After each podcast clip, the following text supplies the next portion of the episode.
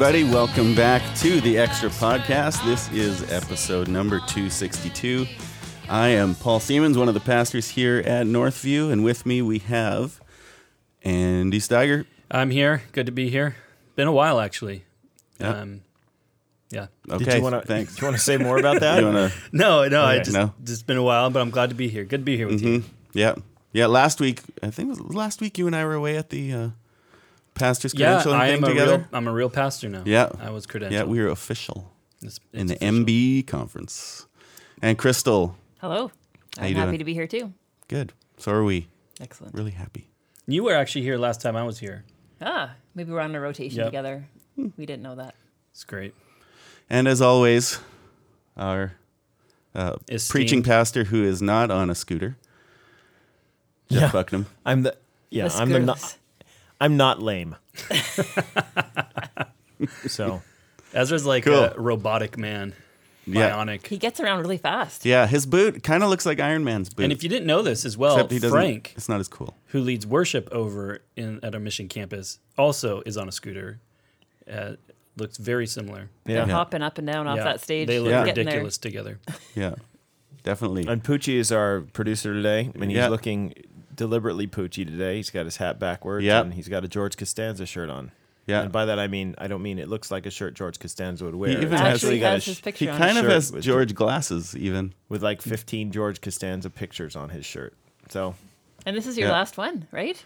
do you have a Wow, there we favorite? Do you have a favorite George Costanza quote, Poochie? are you flaunting convention today with your George Here he Costanza comes. Here comes. This is Poochie, the producer. The jerk store called. They're running out of you. Oh, Nice. and he said that right at Jeff. yeah. Yes, he was looking directly at Jeff when he gave that line. So, um, so today we're going to be uh, going into a few questions, but first, one of the things really big in the news these days is uh, Brangelina. No, it's Brexit. Same thing. Yeah, Brexit. Brexit. Yeah, the uh, the British decided that they were going to pull out of the European Union this last week. So, what do we think? Good thing. Yeah. Does this affect us? Does it matter? It's hard to say how It'll it's going to affect. It'll us. affect the global economy uh, in some well, ways. It What's sure seems to be affecting their economy. I'm not sure that I'm not sure they're going to actually follow through on it with quite the vigor that that the vote came in. I think that there's a whole lot of uh, follow follow on from it.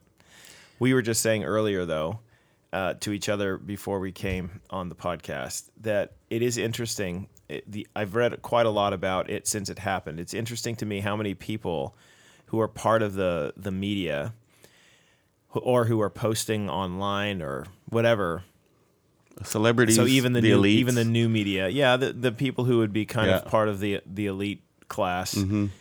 are so astounded because they didn't know anybody at all who voted against who, who voted to leave. They all voted to remain. Uh, these people often live in London and they all talk to each other. And so even before the the vote came down, I think that the I think that the polls basically said that the the the remain vote was sixty something percent.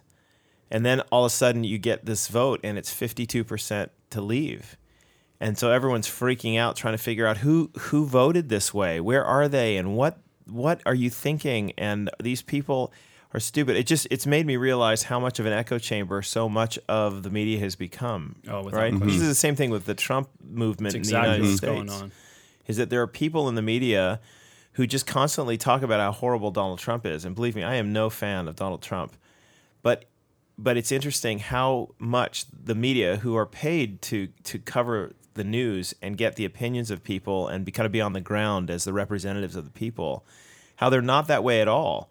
They It's- actually have a viewpoint that aligns with the with usually the leftist uh, the leftist leftist political powers, and they only know people like themselves, and so they talk in this echo chamber back and forth, and then they're shocked that there's some guy in some guy in, in in the city of Leicester in England who's mad because he lost his job to an immigrant or who's frightened because they don't know what to do with the possibility that that uh, Angela Merkel, the German chancellor, just welcomed a whole bunch of people from ISIS into her country, and they have freedom of movement without, throughout the European Union, and they might end up on their street soon, which all might be illegitimate fears and powered by racism or whatever but they, this these are the challenges that real people are facing and so it just seems like the elites are, are constantly telling the the real people you you are supposed to think the way we do and you stop complaining about it and then finally they vote and say no we're done with you Yep. The, the it's interesting, isn't it? That it's divided, and yet the, they don't. They're they're oblivious. They're culturally oblivious to what's what's going on, and and then it surprises them when the vote comes in and they realize, oh wow, there's there's actually a whole half the other population out there that doesn't agree. well now them. they demean the people who voted that way Yeah. which might be a legitimate thing to do i, I don't know 'Cause- mm-hmm. but but they're demeaning them by saying you're so stupid mm-hmm. you don't have a clue what it is that you want. You are duped by these lies that this. So, in other words, you're so you're so dumb that you can't even think through these these issues. In fact, I was saying there's a there's a guy I listened to this morning when I was riding my bike here, and he he lives he lives actually in England, and he he said that well, this is just a small minority of people who who think this, and I I was like yelling out loud. It, by definition, it, It was, was a a majority. majority. It was a majority Totally. of people who who voted for, That- for that's this. what happened when a vote takes place. Yeah. Why do you think Cameron resigned?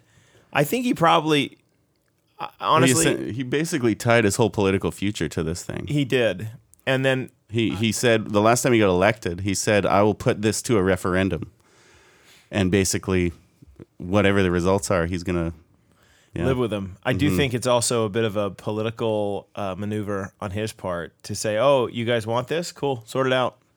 Yeah, Figure out how this is going to work for you." That was one thought that went my, through my mind. I mean, Mm-hmm. now it's just going to be a mess to try to clean that up. It's like I'm out. You know, one of the, the it's kind of like the British. It's, that's what that's what British coaches and everybody does. The English coaches, They just once give up they when the- if they tough. lose if they lose, they're just quit. well, yeah. I- what were they more upset about, losing to Iceland or the Brexit? I'm not actually sure. One of the funniest memes I have ever seen, though, I don't know if you guys saw this. It was floating around on social media. It was a picture of the UK flag, and on it it said, uh, "They colonized over half the world, but they don't want anybody moving into their country." Yeah. Did you guys see that? I did. and I, I think I laughed out loud, especially as an American. I find that particularly funny.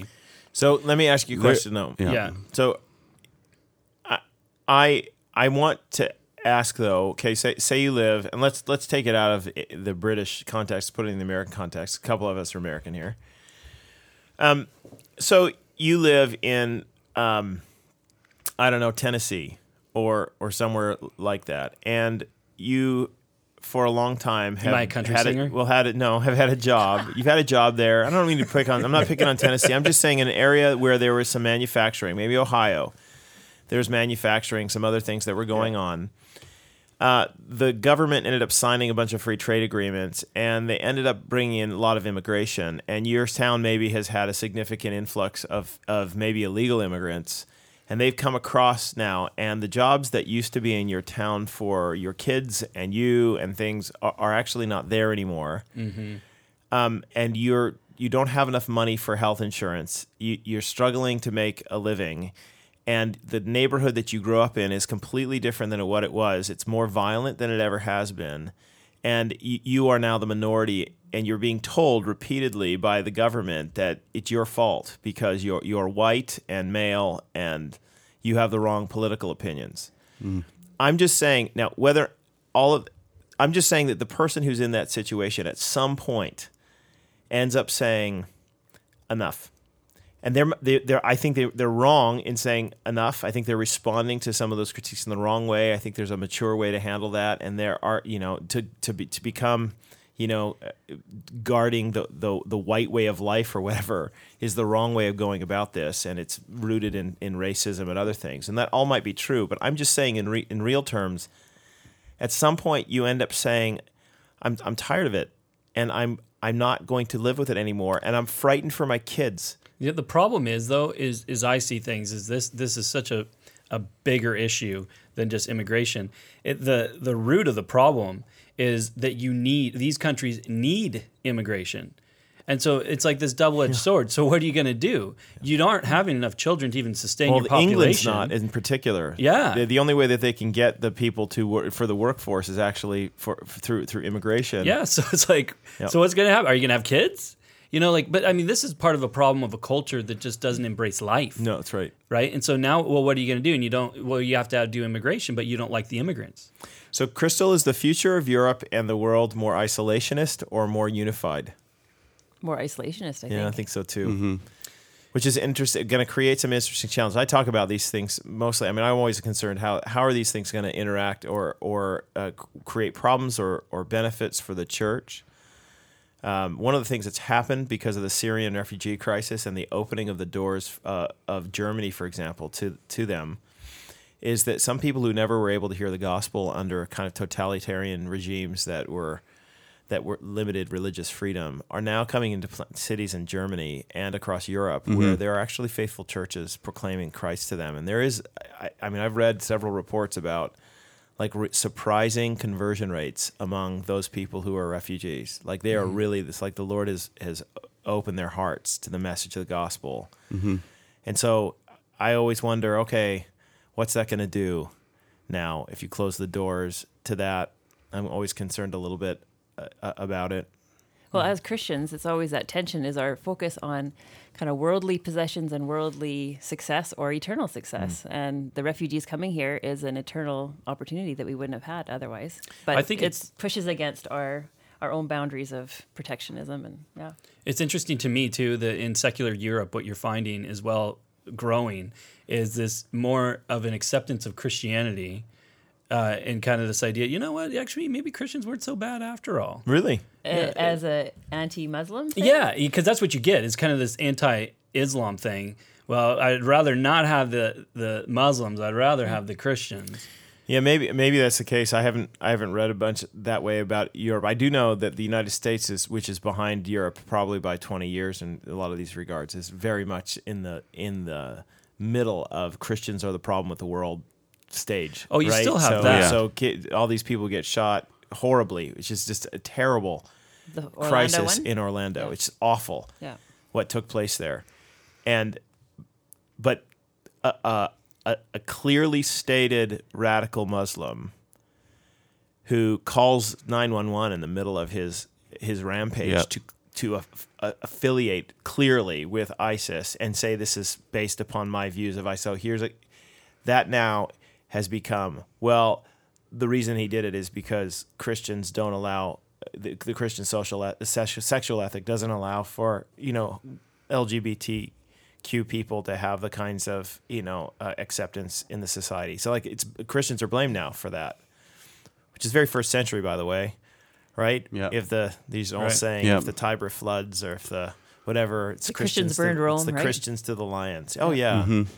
Yeah, and it's the Jews faced that kind of thing uh, during uh, in Germany in 1932 with the Reichstag fire, 1933 with the Reichstag fire, Yeah. and Yep. and they got blamed for ev- everything. The communists got blamed for that, and the Jews along with them, and like this sort of thing happens quite frequently, and politicians never let a good crisis go to waste. Right? It was going to push their political. I'm I'm I'm just saying that it's we're still in the place, at least in North America, I think, where Christians are still seen to be uh, as as actually fueling the problems. Oh, without question. But I think things are different in the UK in particular. well, I hope so. Well, the other problem though is in the UK that they're dealing with. Like I have a I have a friend who's lives in the UK, and, and I was just talking with him recently, and even for him, a, a white guy in the UK, he can't even dress any way that's even semi affiliated with Islam without him experiencing uh, racist comments and feeling that he is Right. in danger. Yeah. like that's how racially heated it is there right now. Yeah. So if you're if you're a praying person, and you ought to be, Yeah. we can pray for uh, the gospel to go forward in these lands, and that the, that God's kingdom would come and His will be done on earth as it is in heaven, Yep. even among people who don't yet know Him. Yeah. Yeah, that's definitely good advice. Or We could just cast lots, right? Yes, we could do that. Which what? Nice we have a question on div- divination. segue. Amazing.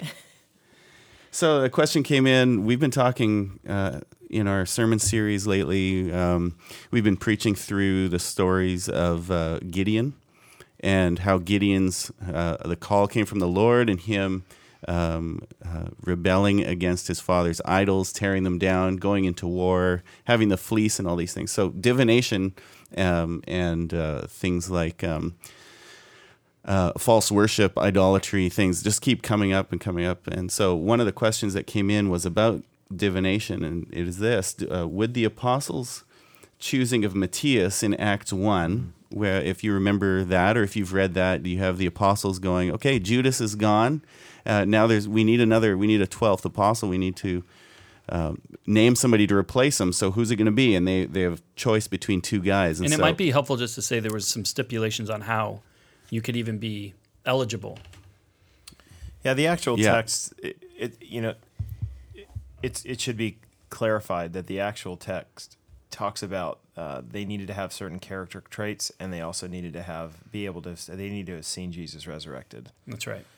I, Yeah. I think is the exact phrases, but you keep talking and I'll find it. Yeah, no, that's good. So they um, they have a they have a selection process that they go through, which includes casting lots. So, with the apostles choosing of Matthias in Acts one uh, by lot, fall into the same category of divination that we see Gideon using uh, earlier when he cast the fleece out. So, so to be clear here, what we got happening is guys who needed to fit into a specific category uh, or criteria Yeah. to be chosen. They narrowed it down to two guys. They're not sure who to pick, and so they end up casting lots to determine who who's going to take. yeah, the seat verse of twenty Judas. six, uh, Right. verse twenty four of Acts chapter one, and they prayed and said, "You, Lord, know who know the hearts of all. Show which one of these two you have chosen to take the place in this ministry and apostleship from which Jesus turned, Judas turned aside to go to his own place. And they cast lots for them, and lot fell on Matthias. He was numbered with the eleven apostles. Can I just make an interesting little comment first? First of all, there, this involves a lot of deliberation because they had to narrow it down to two people, and they had standards and stuff. So there's a whole lot of dialogue going on b- prior to this. So where they're trying to exercise a certain amount of wisdom, Human they end up with these yep. two people, and they end up eventually casting lots. But why do they cast lots? It's interesting because they don't know the hearts of these men, which is an interesting um, turn. Uh, We usually don't cast lots. Or in other words, Lord, we don't know which one of these guys is like either more genuine or or whatever. Like we we want we want this person to be a certain kind of standard, uh, and one of these two guys fits that standard perhaps better than the other. That doesn't answer the question. I just always found that an interesting little turn. That that's what they were after, somebody whose heart was really good. They were not saying, "Oh Lord, Yeah. we don't know." Direction. They're not asking Yeah. for direction and Right. where they should go. They Yeah. want they want the Lord to reveal to them which one of these people is qualified qualified for it. Still, they did cast lots in that regard. It should also be noted that after Pentecost in Acts chapter 2, we don't have any examples of this ever when the Spirit falls. So this is actually a time when the Spirit prior to when the Spirit actually was indwelling these men. Right? Yeah. Yes. So after that happens, you don't ever have lots being cast or anything like that. Now, that's an argument from silence, but the, you would think that if that was something we were supposed to do as new covenant believers, and by new covenant, I mean people who experience, who come to faith in Christ and the Spirit indwells us, which is different than what's happening with Matthias. The Matthias did not have the Spirit indwell him at this point. So we, we live in a different uh, time, dare I say dispensation? We live in a different time Yeah. In redemption uh, history. in yeah. redemption history than than than what's going on here.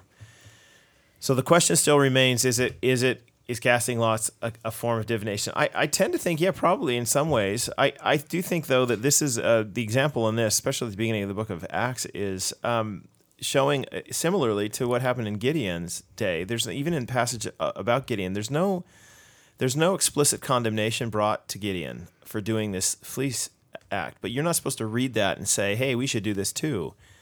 What you do end up coming to the conclusion about is that look how the Lord uses these imperfect, weird means before the covenant, uh, before before uh, Christ, and before God, the Holy Spirit indwells His people. Look at look at how the Lord is so gracious to help these people and work with them in their failings and in their maturity or in their lack of knowledge. And look look how the Lord is kind. I would not hold this up, and I've heard it preached this way. I would not hold up Acts chapter one as an example to follow. I don't think you mm-hmm. have that. I don't think it's being presented that way by Luke. I think it's being presented as an example of how the Holy Spirit is moving this church along. Yeah. Right. I think it's that challenge whenever you're reading narrative, and I know we've talked about that in this podcast before, is to keep your brain on and say, like, what's just story, what's just a description of what's happening, and what's prescriptive, what's the clear teaching of Scripture. And it's not taught, like you said, anywhere in the New Testament that this is a method to follow. There are Old Testament precedents, like in the sacrificial system and in Jericho, I think, when Achan took the the Yeah. devoted things, and so then Joshua cast lots to find out who was the perpetrator. And so I think there's Old Testament precedent, but I think that's why the the whole um, premise of the Holy Spirit coming upon people as part of the New Testament covenant, Don't you changing think, that precedent.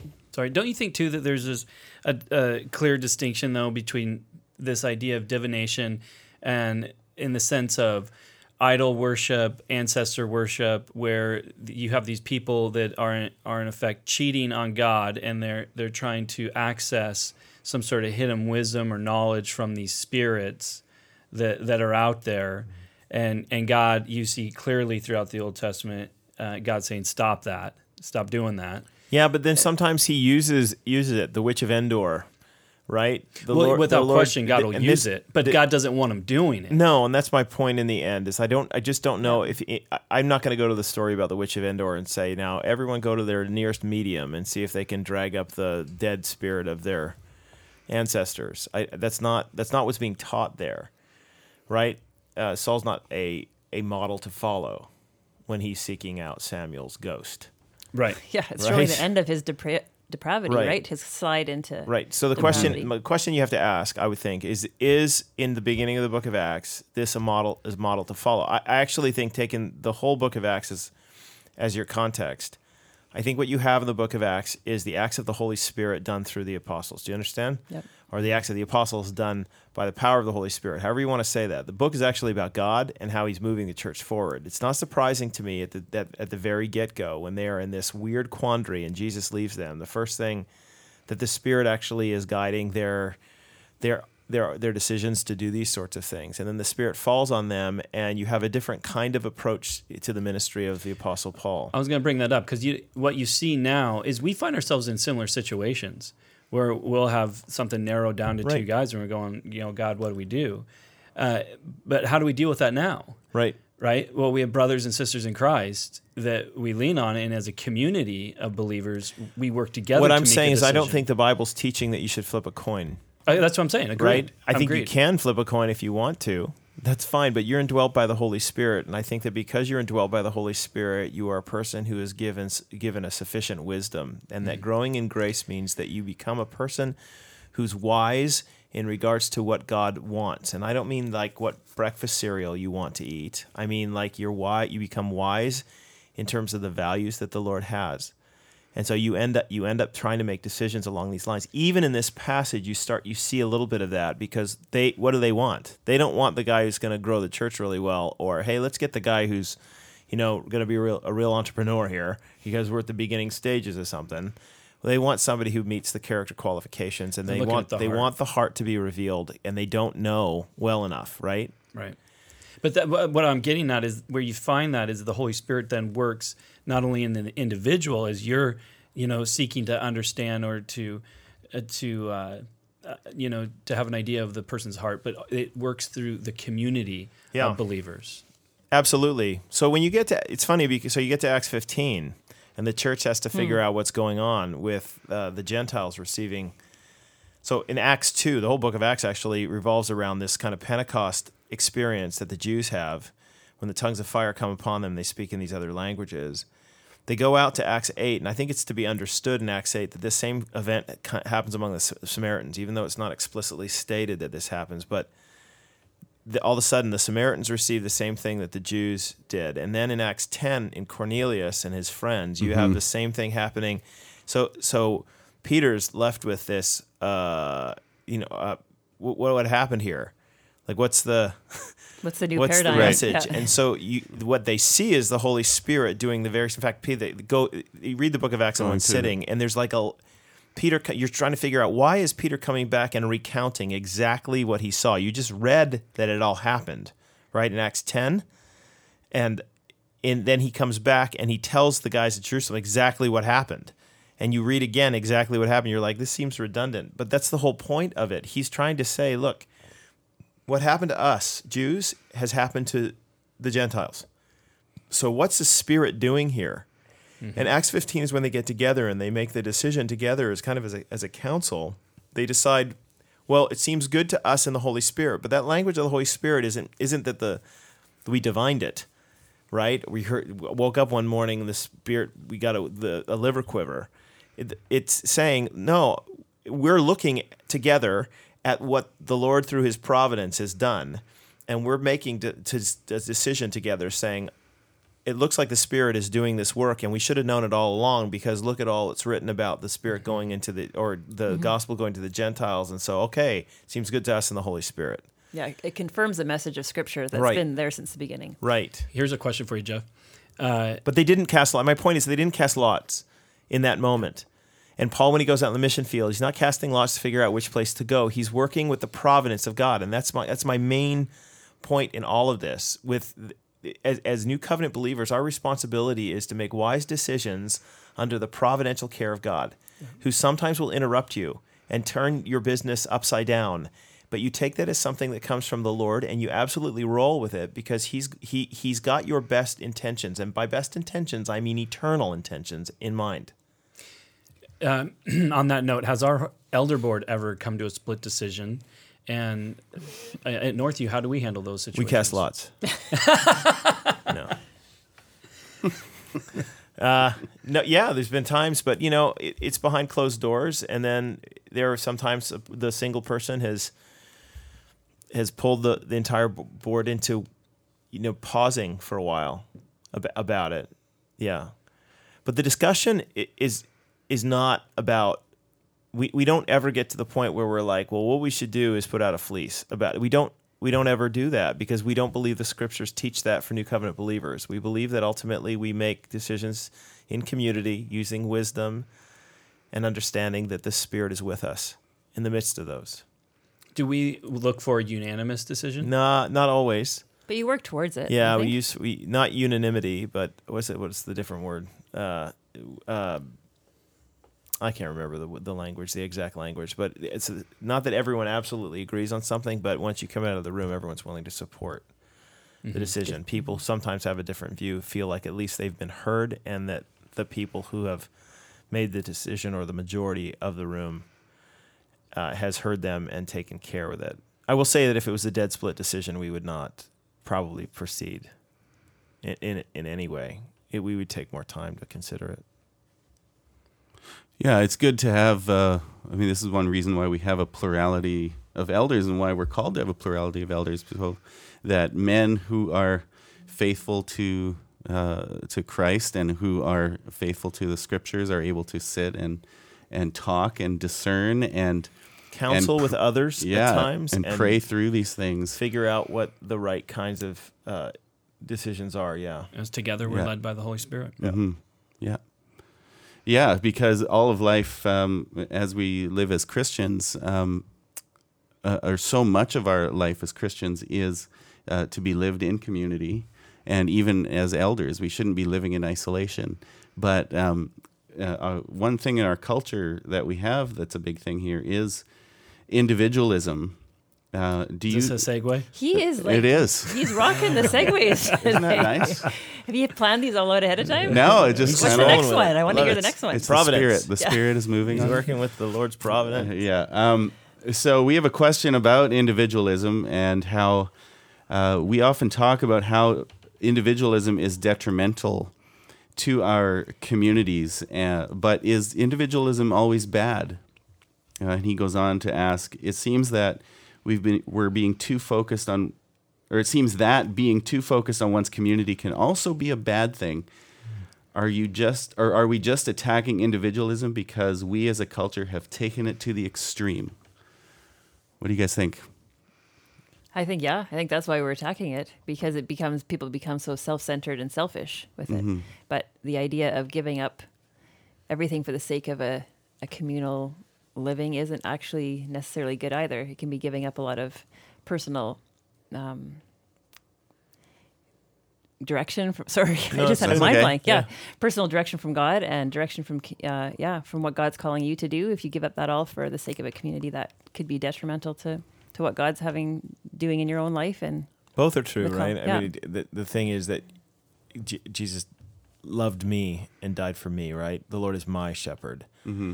So the, we have language in Scripture that speaks about the individual, and the the problem is that often in the modern world, in the the pressure of our culture at large, is that we've been we've been pressed that the, that's the only thing we're concerned about, right? I, I the communities are made up of individuals who can go and come as they as they will, and yes, that there's some truth in, even in in that, but we are still a community and the decisions that I make as an individual affect the community. And the Bible really does have an emphasis on on that aspect that you need to be thinking seriously regarding how your decisions and your actions play out in in this community of people. Nobody's an island. Everybody's decisions whether they be uh, in your business in your sexuality and whatever it doesn't matter. The way you spend your money they all have an influence on the wider society at some point and we have a responsibility toward the common good Yeah. Both And- the oh, go, ahead. No, as and as Christians, we are like you were just saying. The Lord is is my shepherd, but the Lord is also our shepherd. We're we're part of a flock, right? As we see in John, him talking about when like, we pray we sheep. pray our father right? right Yeah, that's right. So, um, but in our Western mindset, because I've talked to people from around like other countries. When I was at seminary, I had I had people from China or classmates from China, Korea, uh, all, all over different parts of the world, and to them, like being a member in a church is just like, yeah, I'm going to be a member of what of the body I'm a part of. I'm, I want to be a member. I want to be with this community of people. But here in the West, we tend to have this idea that oh, like I balk at membership because well, I don't, you know, I don't need I don't need the the card. I don't need the membership. I don't need the members only jacket. I don't need the. those uh, are worth a lot these days yeah, tell me about it. Um, Still waiting for my jacket. but uh, and and you know I I don't want to hold myself accountable to people uh, who are in authority within the church. I don't want to hold myself accountable to a community of people because I'm my own man. The question that often will come after that, and you you hear that quite often, is uh, the next question just naturally is, and why should I even go to church? And do, you, do does a Yeah. Christian need to go to church? Oh, you know, you'll hear those kind of Right. questions. which are outrageous thoughts to the first century the writers of the church the writers of the Right. scriptures you're like what Well, Well, and in even to believers now around the world. Well, I think of Augustine and Luther, and one of the things that they talk about is how a Christian isn't somebody that's inward focused. Hmm. It's a person that is outwardly focused. It's you know, it's actually kind of interesting. There's a movie out right now called uh, "Me Before You," Hmm. and I mean that that's the anthem Sto- of a story secular of culture. your, story of your life That's right. the, You know, but Andy, the- the Andy Steiger story That's right. But the, but Christ, right, in the message he preached, no, no, no, it's you before me. And you see, what does Jesus say? He says, well, not love the Lord your God with our heart, mind, soul, and strength, but love your neighbors yourself. And it's this constant pull, right, that we are all attracted to ourselves. Hmm. We have this hmm. addiction with ourselves. And here Christ constantly is pulling us away from ourselves, saying, no, no, you need to look towards the needs of other people. right well the fruit of the spirit love joy peace patience kindness goodness gentleness and self-control look I, what's interesting to me is that the way when i was a kid or came to faith in christ kind of in early high school the way i started understanding that is oh love meaning i feel loved and joy meaning hmm. i have not that you a give joy and or peace love, yeah. meaning that i feel peaceful and that they're all internal but it after a while it came to realize that oh my goodness all of these are actually actions that one does toward others. I'm a peaceful person toward you. Uh, I love you. I have joy expressed toward you know like they're all uh, other focused. It, it reminds me of the story of the Good Samaritan. Here, somebody's asking, you know, Jesus, what's the greatest commandment? And, he, and Jesus tells him to love your neighbor. And his first response is, who's my "Eh, neighbor Who's my neighbor? right? Because we want to get out of it. Yeah, Because I, I got, you know, I'm already busy loving this guy. yeah. So, do you think some of the individualism will be combated if we do experience more persecution as a church or more opposition in the culture? Or, like, do you think part of it is because it's been easy to be a Christian? Nobody wants In to North be alone in a foxhole. Well, because I know, like, my kids at Yale, like, they know who the Christian kids are at Yale Totally. because there's only, whatever, 10 of them in their grade. So Yeah. they know who they are and they band together. So I think absolutely. part of it is we've, it's been easy to be a Christian. Well, here's something that's kind of interesting that goes along that. Uh, I think that we're starting to realize th- that we need each other. Yeah. You know, we've become so individualized that we're starting to see that. And one of the things that's fascinating, I was reading uh, in The Economist recently, is they have you seen this that they're making new kinds of hotels that are much more community driven hotels. Really? Yeah, That's and great. they're and they're being put into like ci- like urban areas in, in near homes and whatever. And and you can take a look at it. It's it's online. There's lots of information about it. But uh, the this is this new way of doing hotels because they're they're playing off of this idea that people are actually quite starved for community. They're lonely. Yeah. Especially a business travels o- often very lonely You can go because they, they have to go there sometimes for those long. You know, like they live in some of these hotels for a period of I don't know, three four weeks at a time, and they just some of the hotels they have the studio with the kitchen and all that kind of thing, but they don't have anywhere to get to know anybody. It's hard. Anyway, sorry. I was going to say, like the Starbucks and a lot of different restaurants will have the big communal tables now. A lot of them where oh, they kind of encourage people to sit even together, even if they don't know each other. So it's an interesting play on that same oh, idea. Oh yeah. And with our young adults, I mean, if there is one buzzword right now, it's community. Yeah. And On my terms, though, yeah, that's the part. When right? I want it and who I want to be with. Yeah. and- That's- it's a commodity for, Yeah. for a And which of is kind of interesting because you got to coax them into it because you got to and often one of the biggest ways we coax young adults into community is we tell them listen listen there's there's no commitment right and Right. but you have to at first because Right. you got to coax them in can because they're be your terrified of commitment the difficulty with community is that you end up the, the, when it really push comes to shove is when the will of the group runs against the will uh, your will and meaning everybody else wants to do something. Are you are you going to are you going to give in to the will of the group and go along for the sake of being part of the group or are you going to fight and say i'm going to go do my own thing disney is telling you to do the second of those every time. You do your thing man. You be you right? You mm-hmm. you you need to be mm-hmm. true to yourself. That's the only thing that's worth living for right? The self-actualized all that. So i'm still a bit skeptical regarding that even if even though i know that community is a buzzword and i know that people say that it's it's oh. community for the sake of the individual absolutely it's still narcissism even in our community But but, it- isn't that just broken human nature at the, at its core it's sin but i don't know that's what we fight against I want to be truthful. I want to be. I still agree with the question though, or the statement that was made in the, in the email that y- yeah, but you know, I, nobody wants to remember the Star Star Trek, the Borg. Yeah. No, nobody wants to be assimilated into the Borg. You're, you know, Poochie's nodding as if he would like that. you don't want to lose your identity No, no. Yeah. Which is interesting. Uh, just as an aside, that uh, the religious systems of the world, like Buddhism or Hinduism, have as their their grand promise that you will lose your self. You, you'll lose your self identity.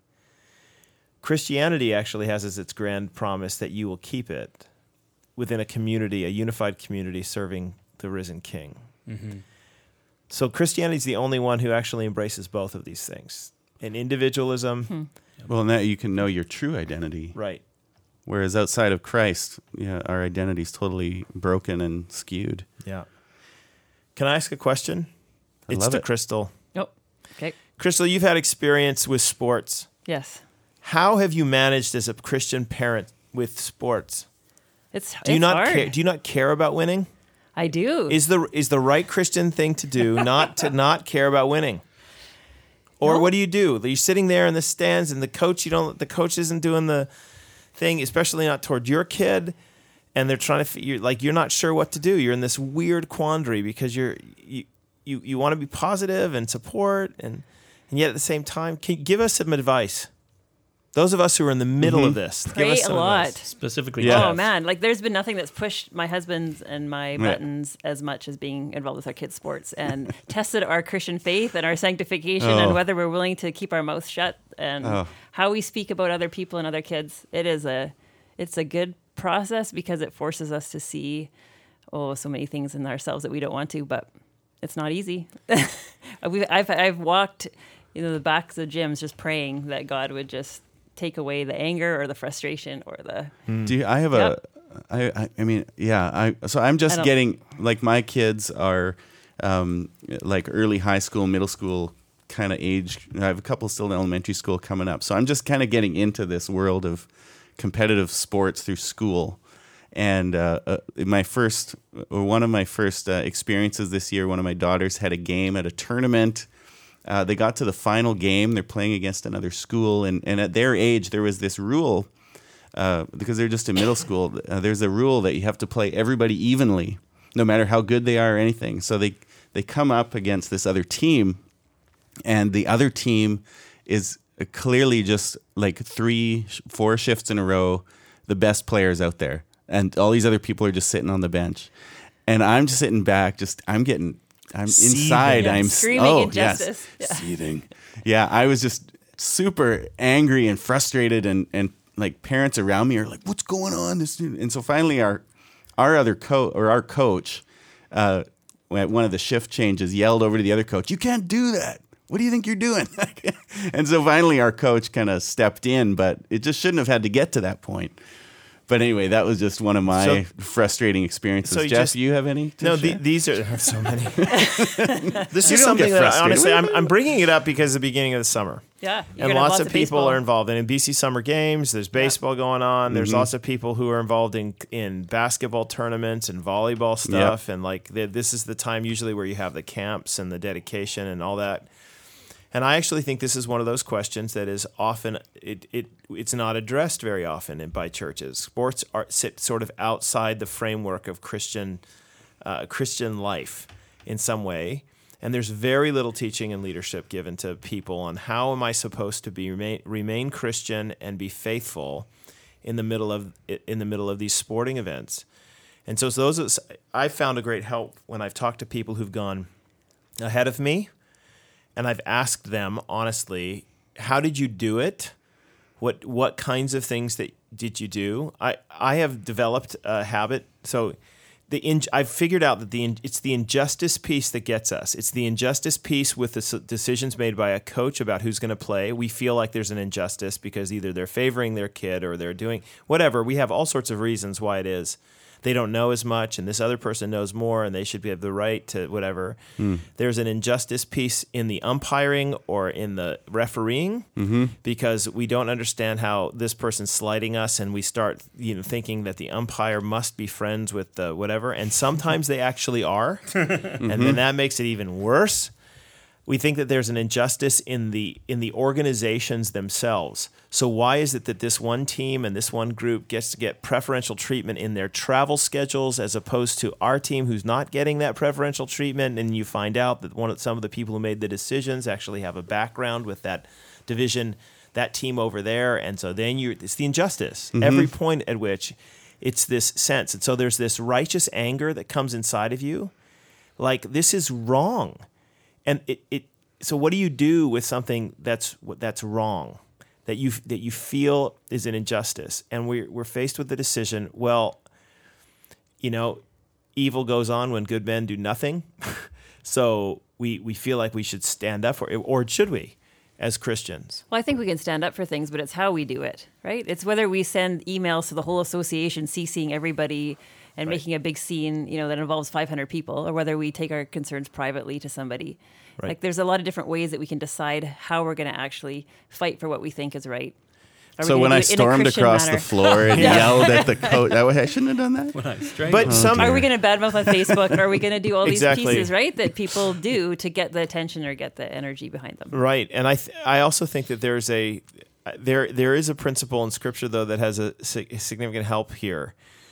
That you get, you know, Romans twelve, which says, "Don't you know, turn the basically, uh, uh, don't love those who persecute you, bless and do not curse." Uh, it, leave it to the wrath of God. Now that sounds crazy. The wrath of God, I mean, it's just sports, of course it is. But we're dealing with the realm of injustice. What do you do in, in injustice? Sometimes you, you try to make it clear, you try to do it respectfully, and you're but you're still stuck in this situation where you don't feel like your kid's getting the opportunities. You don't feel like whatever. I just think this is a place where the Lord wants us Yep. to turn to Him and say, Lord, I believe in your providence. I believe that nobody, nothing is going to happen to my child. Nothing's going to happen on this floor, even if it's driven by injustice and people who are just, you know, trying to back their kids and using their power to get their kids further ahead. None of that is going to thwart your plans for my child hmm. ultimately. Your child might not be the greatest winner in baseball or hockey or you know you pick your mm-hmm. sport, but your child will ultimately is ultimately being cared for the sovereign king of the universe who uses all of these things for your good and and his good or her good and it's it's okay. I just think that this is something we Christian parents need to remind each other of mm-hmm. Mm-hmm. constantly that you don't you don't need to take up arms against them. You can go home and you can pray and you can commit your ways to the Lord. Right? Yeah, and I think Amen. it's a great teaching opportunity too to how we teach our kids to deal with adversity. Right. Like, do we just blame politics? Do we just blame everybody else, or do we say, well, you know what? Maybe there's something that you could do in your own play that could get you to that level. Like, how do we encourage them to persevere through the difficult times and There's and a be good teammates in the midst of it? So there's, a lot of love. There's a passage of scripture that has been enormously helpful to me that I will share about this. Um, Philippians chapter 4, where hmm. you have the Apostle Paul talking actually about money. He's talking about how the he, he's received a gift from the church, a financial gift from the Philippians for his ministry.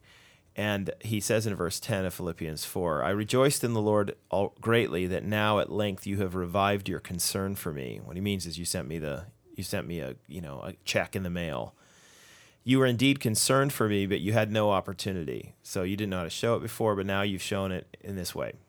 Not that I'm speaking, he wants to clarify though, not that I'm speaking from of being in need though, for I have learned in whatever situation I am to be content. So there's hmm. your principle. Yeah.